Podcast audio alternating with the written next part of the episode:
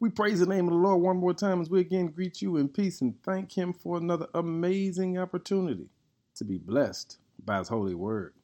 Our word for today is God is sovereign. In 1 Chronicles 29, verse 11 says, Yours, O Lord, is the greatness, the power, the glory, the victory, and the majesty.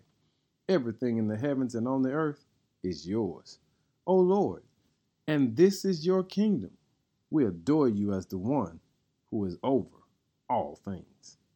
God's lordship extends to all areas of the universe. There is no place where God does not possess total and rightful authority and rule.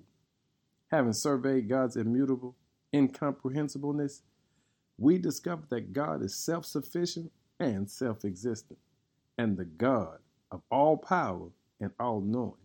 It should not be a surprise to us that he has total and perfect sovereignness over all creation. We've got to understand what that means.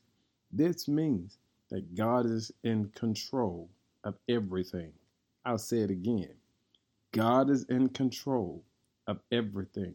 So today, praise the Lord that you are a child of a sovereign God. He is great. He has all power. The glory and the victory and the majesty, it all belongs to him. So, whatever you're dealing with, know who you are. You are a child of a sovereign God. Everything in the earth and in the heavens belong to Him. So, celebrate Him today. Know that He can handle your situation and whatever you need.